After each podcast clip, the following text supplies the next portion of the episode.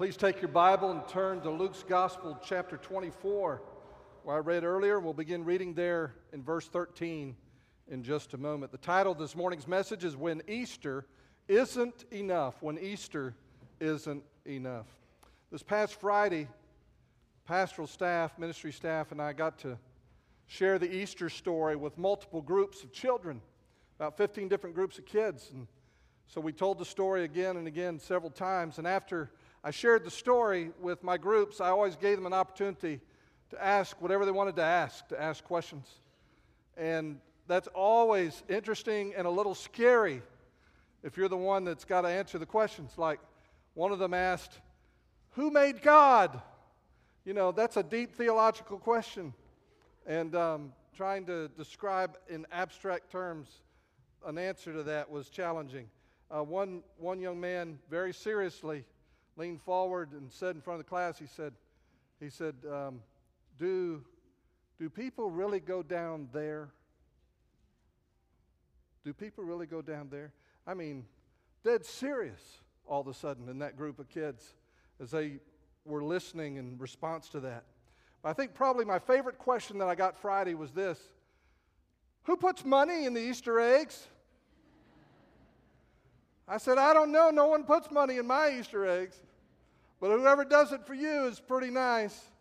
And, um, and I thought that was a great question. Did you know that church attendance today is doubling all over the United States? Happens every Easter.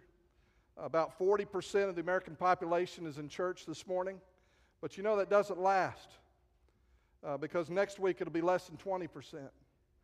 And um, and so something is different. Kids get all excited about Easter. They're excited about it.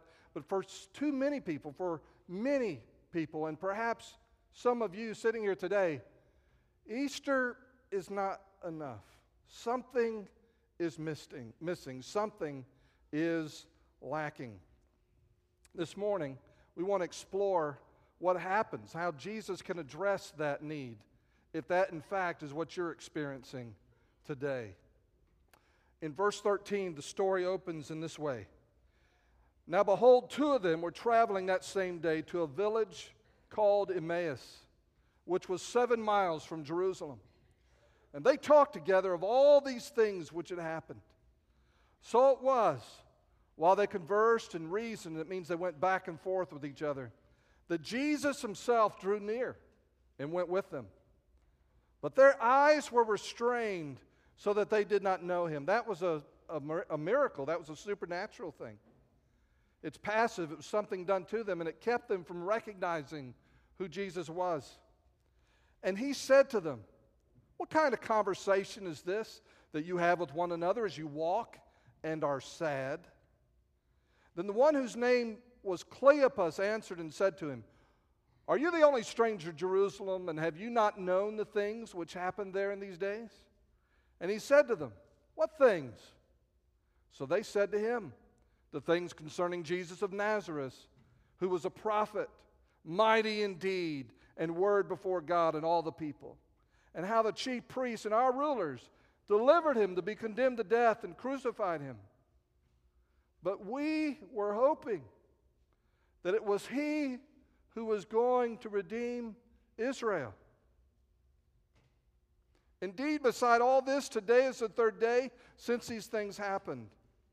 Yes, and certain women of our company who arrived at the tomb early astonished us. When they did not find his body, they came saying that they had also seen a vision of angels who said he was alive. And certain of those who were with us went to the tomb and found it just as the women had said, but him they did not see. Two disciples on the road to Emmaus on Easter Sunday. One is named Cleopas. We don't know the other one's name.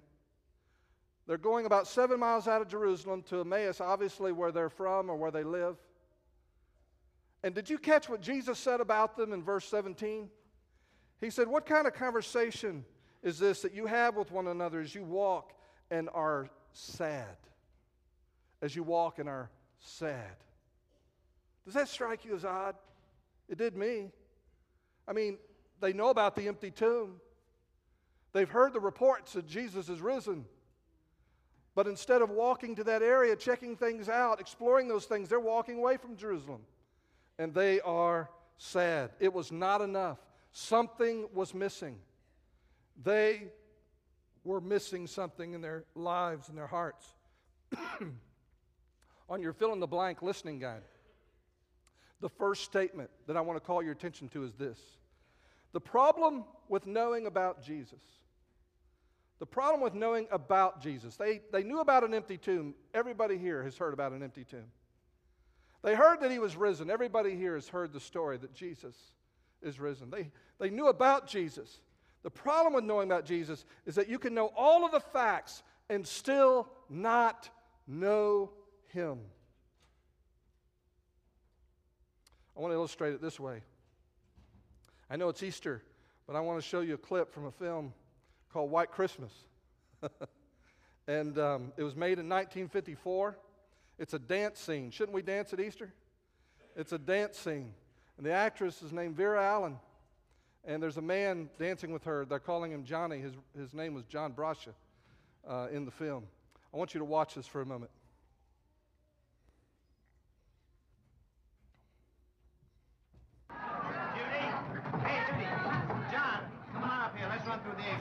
What's the tempo on the last part? Now keep it rocking, will you, fellas?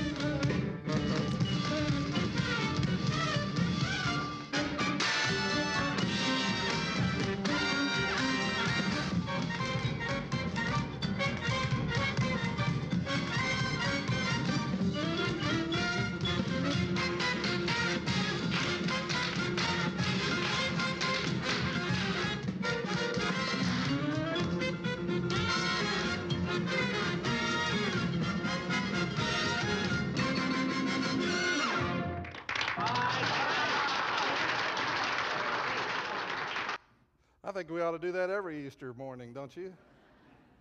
I got hot just walking in the room, much less doing all of that. Well, the um, the man's actual name was Giovanni Brascia. Giovanni Brascia. He was Italian, native-born Californian. Let me give you some facts about him. Uh, he was uh, eighty years old when he died two years ago. He was a protege of Fred Astaire. He began dancing on Broadway as a young man until he became a star after that scene in White Christmas. He was an opening dance act, he and his partner, for Lena Horne, Dean Martin, George Burns, and for twelve years was the opening act for Frank Sinatra. He appeared frequently on the Ed Sullivan Show, the Jack Benny Show, and the Hollywood Palace. He later became an actor and a movie producer, and those are just some of the facts about Giovanni Brascia. But I met him. In fact, it was Easter, sunrise service, Hollywood Bowl in Southern California when I met Giovanni. And at that point, when I got to know him, he ceased to be a two-dimensional figure on a screen. He was just a man. And in fact, it was right about that time that I saw Giovanni put his trust in Jesus Christ as his Lord and Savior. Giovanni was saved. He was born again. And he was completely transformed. Now, he tried to show me some of his dance moves. And um, he tried to teach me how to play tennis. That was an epic fail. But I tell you what, what really caused Giovanni and I to connect was that he loved Jesus so much that he was reading his Bible for hours every day. And he was so excited about what he was learning and what he was seeing about God, he would call me up two or three times in the morning, two or three times in the afternoon. He'd come by the office, he'd sit down, he'd say, "What does this mean?" And he was so excited about the Lord. Now, I could have watched that movie, and I had before I met him. I could have watched it a hundred times and, uh, and, and could have told you some facts about Johnny Brascia in the, in the film. But because I met him, Uh, it's different. And some of you this morning know all about the facts of the Easter event. You know about the empty tomb. You know about the resurrection, that he is risen. But you don't know him.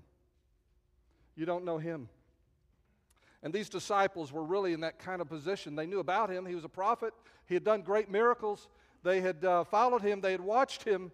But they had failed to understand the most significant thing he was ever going to do, and they were saddened on Easter Sunday, as are some of you. But you need more than just facts. You need to meet him. Let's see how Jesus deals with this. Look at verse twenty-five now, as we read the rest of the story, as Jesus begins to respond to these two disciples. And by the way, we know one of them is a man named Cleopas. We don't know if the other one was a man or a woman. There are all kinds of theories and discussions about that, but listen to what Jesus says, verse twenty-five. Then he said to them, "O foolish ones, and slow of heart to believe in all the prophets that the prophets have spoken. Ought not the Christ to have suffered these things and to enter into his glory? And beginning at Moses and all the prophets, he expounded to them in all the scriptures the things concerning himself." Then they drew near to the village where they were going, and he indicated that he would have gone farther. But they constrained him, saying, "Abide with us, for it is toward evening, and the day is far spent." And he went in to stay with them. Now it came to pass, as he sat at the table with them, that he took bread, blessed, and broke it, and gave it to them. What does that sound like? When did he do that last?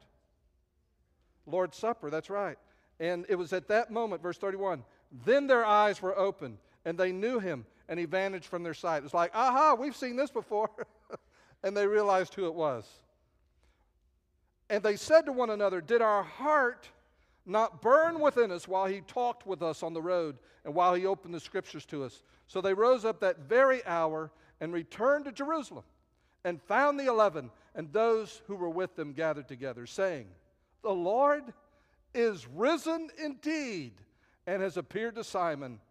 And they told about the things that had happened on the road, and how he was known to them in the breaking of bread. Those two were transformed. They went from being sad to being very glad, weren't they? They had a change of heart. Their whole perspective changed. They had a change of heart. They had a change of direction. They no longer wanted to be in Emmaus. Sun was going down. Jerusalem seven miles away. Walking fifteen-minute miles, which is really fast, they had a couple hours ahead of them to get back to Jerusalem, but that's what they did. And they had a change of direction. They were so excited, they went back to Jerusalem to tell the others. Now, why did they do that? Because they had met Jesus. They met Jesus. They needed more than facts about Jesus. They needed to see a back-from-the-dead Jesus, a Jesus who was alive. And so this morning, if you're the kind of person who, for you, Easter is not enough, the question I want you to consider this morning is this: how can you meet Jesus? How can you meet Jesus? And looking at these two disciples, we can see several things that we can learn from them. The first one that we see, looking at them, is, is this. How can you meet Jesus? You need to understand first that Jesus is already near. Jesus is already near. Look at what he says, what the Bible says in verse fifteen. So it was, while they conversed and reasoned, that Jesus himself drew near and went with them. They didn't know that, but it was true. Jesus was there. They were prevented from recognizing him, but he was there nevertheless. And what does it mean when it says he drew near and went with them? It means he walked with them. And in the Bible, the concept of walking is the description that God most uses to describe the kind of relationship that he wants with you. He wants to walk with you. You can go all the way back to Genesis and see how God walked with Adam in the cool of the day. You can go to Abraham and read in Genesis seventeen how God told him, Abraham, I want you to walk before me. You can go to the Exodus where all the people were delivered out of Egypt, and he says in the giving of the law in Leviticus chapter twenty-six, it's quoted in Second Corinthians six, it says this, I will walk among you and be your God, and you shall be my people. God wants to walk with you. Christians that you know that seem to have a relationship with God, not just ideas about God, but seem to have a real relationship with him, often they will describe that relationship in terms of a walk. My walk with God.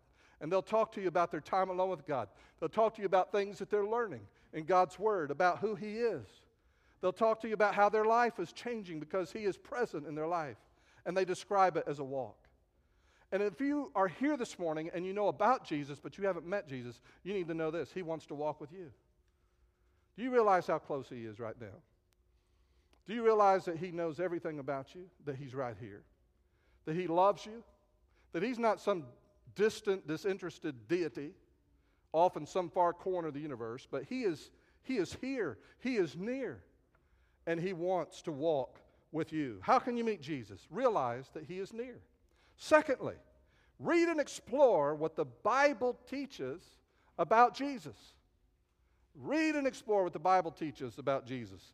In verse twenty-seven, it says, he took these two and he expounded to them in all the scriptures the things concerning himself. All the scriptures. So he took this Bible and he explained how the Bible talked about him, how it revealed him, how it pointed to him.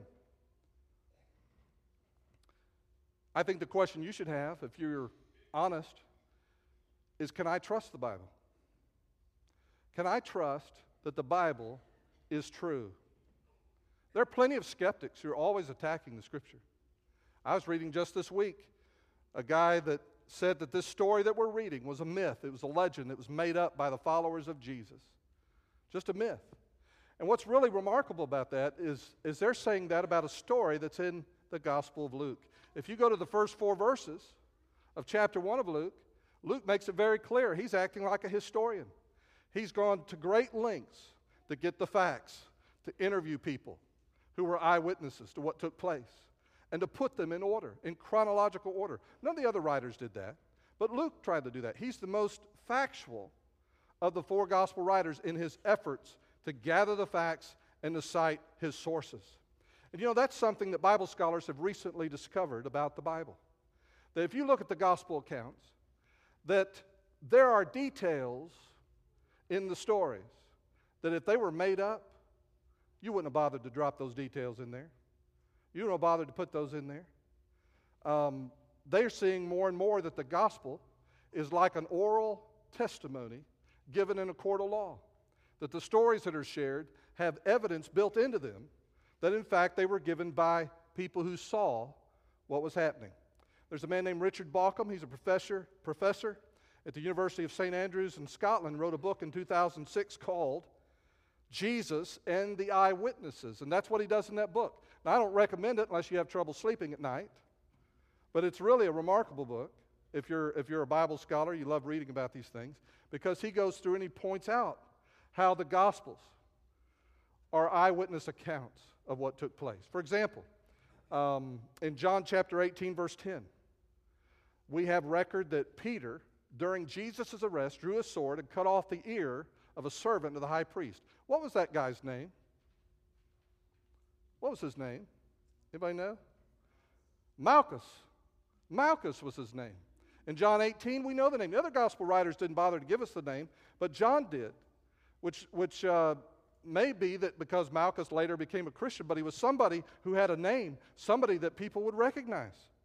In Mark chapter fifteen, verse twenty-one, Jesus is carrying the cross to Calvary to die on the cross, and he stumbles, and the Roman soldiers take Simon the Cyrenian, and they force him to carry Jesus' cross. And in Mark chapter fifteen, verse twenty-one, listen to what Mark says. It's, his name is Simon of Cyrene, the father of Alexander and Rufus. The father of Alexander and Rufus. Just one of those details. In this story that we're reading here, he mentions that one named Cleopas was the one that spoke to Jesus when they're on the road to Emmaus. Cleopas. Doesn't name the other one. Somebody made it up. They would have given a name to the other disciple, but they don't do that. You know what he's doing? You know what all these gospel writers are doing? They're giving footnotes. They're giving a way for you to fact check what they are saying. You want to know what happened in this story? You don't have to take my word for it. Go find Cleopas. You want to know what happened that day when they carried the cross up the hill? Go find Rufus and Alexander. Their daddy helped Jesus carry the cross. You see, they're dropping those names in there. They're real people. They're people that the readers would have known, people that they would have heard of, who gave testimony because they were eyewitnesses to what took place. Let me give you another example. Did you know in the ancient world that women were not respected? And you said the ancient world. They really weren't respected. Jesus elevated the position of women in the church. He did. And um, to a place of honor, respect, a place where they were equally um, brothers and sisters in Christ. And and and you know who the first people were who saw the empty tomb? Was it men or women? Women. You know that, that people who study these things, you know what they point out about that? If you're making up a story and you want people to believe you in ancient times, if you're making up a story, you want people to believe you, you're not going to make up that women saw him first. But they put it in there. I tell you something else that they're going to have in here. In verse twenty-five, it says Jesus, he, he says, "O foolish ones and slow of heart to believe in all the prophets have said." You know, that sounds nice when you read it in that, in that English translation, but you know what he said? Do you have any brains? That's what he's saying. Do you have any brains? Where's your head at? He's not being complimentary. And you know, he's saying that to these two disciples. And, and what was happening to these disciples was happening to all the followers of Jesus. They were scared. They were frightened. They didn't understand the resurrection. They didn't understand what was taking place. And these were the men and women who were going to be the leaders in the early church. Now, if I was making up a story about the founding of Christianity, would I tell a story that makes me look stupid? Unless it really happened, and I'm just telling you like it was. And that's what we find in the gospel accounts. And so can you trust the Scripture? I would say you most certainly can trust the Scripture as the Word of God. You say, well, Brother Don, there are some things I don't like that the Bible talks about, things that I don't agree with. It talks about gay people in a way I don't agree with. It talks about other religions, hell, pain and suffering. If God is in charge, why is there so much pain and suffering? It's got stuff in there I don't agree with. Did you know that the Apostle Paul was not always a Christian? The Bible tells us that he was a Jewish leader. He was extremely intelligent. He was one of the most remarkable, intellectual, gifted minds of his generation. And he was killing Christians. He was persecuting Christians. Now, most of the intellectuals that I know, people who are really smart, when they change their mind, it happens gradually. It happens over time. But you know the Apostle Paul changed his mind overnight. He changed his mind overnight. He went from persecuting Christians to preaching the gospel that they were preaching. Why was that? Because he saw the risen Jesus. That was his testimony. He saw Jesus. Now, the Apostle Paul had a lot of questions. I know he did. A lot of questions about who Jesus was. A lot of questions about the Christian message. A lot of questions of things he didn't understand. But he knew this. He had seen Jesus. And all those questions had answers. He'd figure it out eventually. But the first thing he had to realize was who Jesus was. You say, well, Don, I, I still got real problems with Christian teaching. And in, in times I'll talk with people like that, and they'll, they'll bring up all these other issues, things that I have problems with in the Bible, things that I'm not, not, not sure are true. And I say, well, let's go back to the main thing first. Did Jesus rise from the dead? Do those objections that you have, does that in any way discount the fact that Jesus rose from the dead? Deal with that first, because if that's not true, you don't have to worry about the rest of the Bible. You don't have to worry about things you disagree with in the Bible. You just need to establish first and foremost, is Jesus Lord? Did he truly rise from the dead? You know, of all the people in the world that God could have sent Jesus to, the Jews were not the people who believed that a human being could be God in the flesh. The Romans thought that could happen. The Greeks thought that could happen. Asians thought that could happen. Africans thought that could happen. But the Jews, they never thought that could happen. And yet, literally, overnight, thousands of Jewish people put their faith in Jesus Christ as the Son of God. Why? Because they either saw him themselves or they saw and talked to the eyewitnesses who saw a risen Jesus. When Jesus met these two souls on the road to Emmaus, where did he take them first? Where did he start working with them and their doubts? Where did he go when Easter wasn't enough? He started with the Scripture. He started with the Bible. And that's where you need to start too. If you're here this morning and you've never read the Scripture, can I encourage you to start with the Gospels? Matthew, Mark, Luke, John. Start with the Gospels. Explore those. Read them. Watch Jesus. Listen to Jesus. And see if he'll not open your heart as he did those disciples on the road that morning. Well, how can you meet Jesus? First, realize that he is near. Second, read the Bible to learn about him. But there's a third thing that you can do. Set your heart to know God and to do his will. You got to make that decision. Set your heart to know God and do his will. In verse twenty-nine, it says, but they constrained him. Jesus was going to go past Emmaus, but they constrained him, saying, abide with us. That word constrain means they forced him to come into the house. They forced him to stay with them. Why? Because he knew stuff about God. And they were all about knowing the truth about God. They wanted to know him. They wanted to know who he was. They wanted to know what his will was for their life, and they needed Jesus to stay there. You know, I meet people who want to debate religion. They want to talk about religion. They want to discuss things they agree with or don't agree with in the Bible. But they're not interested in God getting a hold of their life. They're not interested in changing. They're not interested in stopping things that hurt themselves and others and forming new ways of living that, that reflect the presence of God in their life. They're not interested in that. Jesus talked about what you have to do. In John chapter seven, verse sixteen, Jesus answered them and said, and he's arguing with religious people. He says, my doctrine, what I'm teaching, is not mine, but his who sent me. If anyone wants to do his will, not a one-time decision, but the way that's worded in the original language, he's saying someone who wants to do it all the time. If, if you got a person who wants to do his will, who's sincere about that, who wants to know who he is. He says, he shall know concerning the doctrine, whether it is from God or whether I speak on my own authority. You know what he's saying? He's saying if you're sincere about knowing God, knowing the truth, and that's your heart and you're on a journey, you want to know the truth, you're seeking the truth. Jesus said if you're a person like that, a man like that, a woman like that, if you come and you look at me, you listen to me, you watch me, God's going to do something supernatural to confirm the truth in your heart. He shall know. He shall know. When you make it your mission to know God and his will for your life, he will overcome your doubts. He will overcome your fears. He will overcome all the barriers that you think are keeping you from knowing him. The question is, do you want to know him? How can you meet Jesus? Realize that he is near. Second, read the Bible to learn about him. Third, set your heart to know God and do his will. And then finally, if you want to meet Jesus, believe in Jesus and he will save your life. Believe in Jesus and he will save your life. Look at what happened to these two. In verse thirty-one, it says, then their eyes were opened. Now God did that. That was a supernatural work. You remember they couldn't recognize him before. And now God opened their eyes. And they knew him. And in that instant it says, and he vanished from their sight. Jesus had a resurrection body. That body could eat. It could be touched.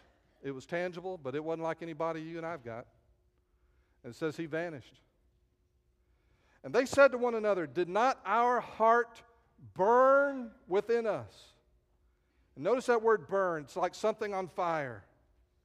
Now, they didn't do this. It was what was happening in their heart in the presence of Jesus. Their heart was burning. while he talked with us on the road, and while he opened the scriptures to us. So they rose up that very hour and returned to Jerusalem. The world changed immediately for that pair. Everything was different. Heart changed, direction changed. Everything was different. Why? Because God came and did a work in their life. God came and revealed some things to them. And maybe right now at this moment in your life, you've come with questions, even today on Easter Sunday. And maybe you know me, maybe you don't know me, but I'm telling you, Jesus is near. And Jesus is speaking to your heart. And when he does that, you've got to respond to him. What if those two disciples had said, well, all that was very nice. We felt a little burning in our heart, but we're just going to stay home now. What would they have missed? When God speaks to you, when God shows himself to you, when God stirs your heart, you've got to respond to him. You may not do it tomorrow. You may not do it this afternoon. You've got to respond to him. Jesus explains to us what you can do, what you need to do. In John three, sixteen and seventeen and eighteen. Now verse sixteen, a lot of you Bible scholars, you'll know this verse. For God so loved the world. Anybody here not part of the world? We're all part of the world, right? So God loves you. For God so loved the world that he gave his only begotten Son, that whoever believes in him should not perish, but have everlasting life. You know, there's only two destinies. I told those little kids Friday, I said, you know, every one of you has got a life. They acted like I told them something they didn't know. I mean, they acted surprised. I said, you know, everybody here has got a life. And did you know that life's eternal? And there's only two possibilities when your life ends. He says, whoever believes in him should not perish. That's one option. Or have everlasting life. That's the other one. For God did not send his Son into the world to condemn the world, but that the world through him might be saved. He who believes in him is not condemned, but he who does not believe is condemned already, because he has not believed in the name of the only begotten Son of God. Look at that word condemned. It's used three times in the text. Condemned. Condemned. If you haven't believed in Jesus, he says you're condemned already. What's he mean by that? The Bible tells us in Second Corinthians that every person in this room, every human being that has ever lived, is going to stand one day before what is called the judgment seat of Christ. Everybody. And when we go before that judgment seat, our works are judged. Our works are judged.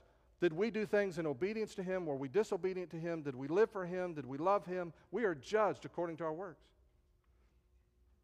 And the only result of that exercise is condemnation. In fact, it's so certain, he says, that if you haven't believed in Jesus, you're condemned already.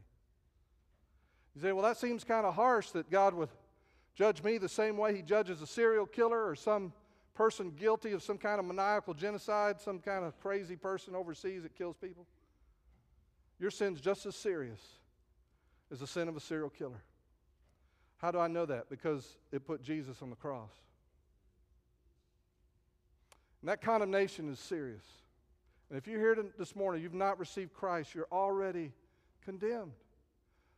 What if you were a daddy, you went to bed one night, and your, your grown daughter came into your bedroom, stole your credit cards, checkbook, took the cash out of your wallet, and disappeared. The very next morning, as early as the bank opened, she went and withdrew all your, all your money and went and just lived any way she wanted to for weeks, and the weeks became months. And then one day, she shows back up. She's out of money. She shows back up. She comes in. She says, hey, Pop. She just walks right on in the house. And um, no worries, no care. She just comes right on in the house. Now, look. We don't have time to get into the theological ramifications of what I'm about to tell you, but, but let me just talk to you as one human being to another. Would that be okay with you? Would that be okay with you? Wouldn't you stop her and say, hold on, young lady. We got some things to talk about. It's not okay what happened. We got to clear some things up. We got to clear some things up. And that's why you need to see the word believe in this text. Because at least four other times this word believe is used in these same verses. How do we escape the condemnation? The word, the key word is believe. Whosoever believes in him shall not perish, but have everlasting life. How does that condemnation go away? Well, the condemnation goes away when my sin has been punished. I don't want my sin to be punished by me. I don't want to be on that cross. But that's what Jesus did. He took your place, and he died for you on the cross. And the Bible says that anyone that believes that, believes in him, will not perish. In fact, the certainty of your forgiveness is so mighty, so powerful, so clearly taught in Scripture that John later on in another book he wrote called First John, he says that on the day of judgment, if you have been forgiven, if you have believed on Jesus Christ, you can be bold on the day of judgment. Boldness, no fear, only love. And you can stand before Father God and you can say, Dear God, I know I'm guilty, I know I'm a sinner, but your son died for my sin. And I put my trust in him. Now this word believe, just hear this. The word believe does not mean just to believe things about Jesus. The word believe means to abandon your life to Jesus. Do you understand the difference? Otherwise, you're just like the disciples. They knew the tomb was empty. They knew he was supposedly risen, but they had never truly understood who he was. And now they did. And they just forget the house. Forget what's in Emmaus. We're going to follow him. We're going to live for Jesus the rest of our life.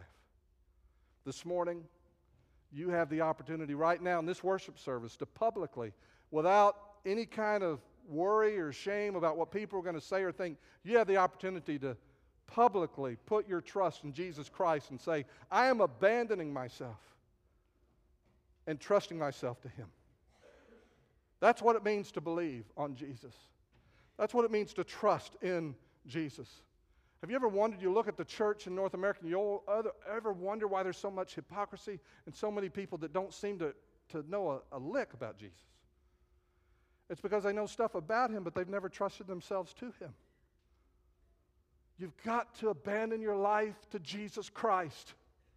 There is no middle ground. You can't say, well, I'm just going to come and join the church. God, I hope that's good enough. It has nothing to do with the church. It has nothing to do with this building. It has nothing to do with this organization. It has everything to do with the state of your soul before God when all of us stand before the judgment seat of Christ.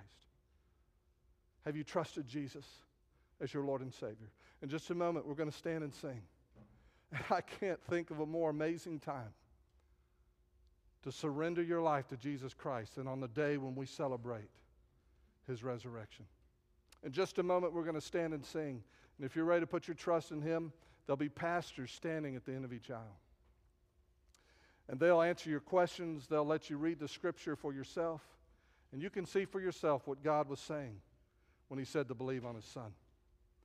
And they'll counsel with you. And if we need more time than what we're going to do in this response time, they'll take you to another room. They'll sit and talk to you. They'll take all the time you need to answer your questions until you are settled and you're ready to put your trust in Jesus. But we invite you to come. You say, well, won't the people around here think uh, I'm a bad person or think there's something odd about me? No, they're going to rejoice. They're going to love you. They're going to praise God that he's at work in your life because Jesus is here, remember? They're going to be excited for you. If you need someone just to pray with you, as always, this response time is a time where we can pray for one another. The altar's open. If you need to pray with a friend, you can grab their hand, come down here and pray. If that helps you, let this be a time of worship as you respond to him. Let's pray together. Our Father, thank you for what you did in the lives of these two disciples. Would you do it again in the life of some man or woman here this morning who needs to put their trust in Jesus, who needs to take their stand, who needs to receive the gift of salvation that you have accomplished for them through your Son and through his cross. Father, as we respond to you now, we ask that your Holy Spirit would hover over every heart in this room. Speak to us, guide us as we respond to you now. In Jesus' name I pray.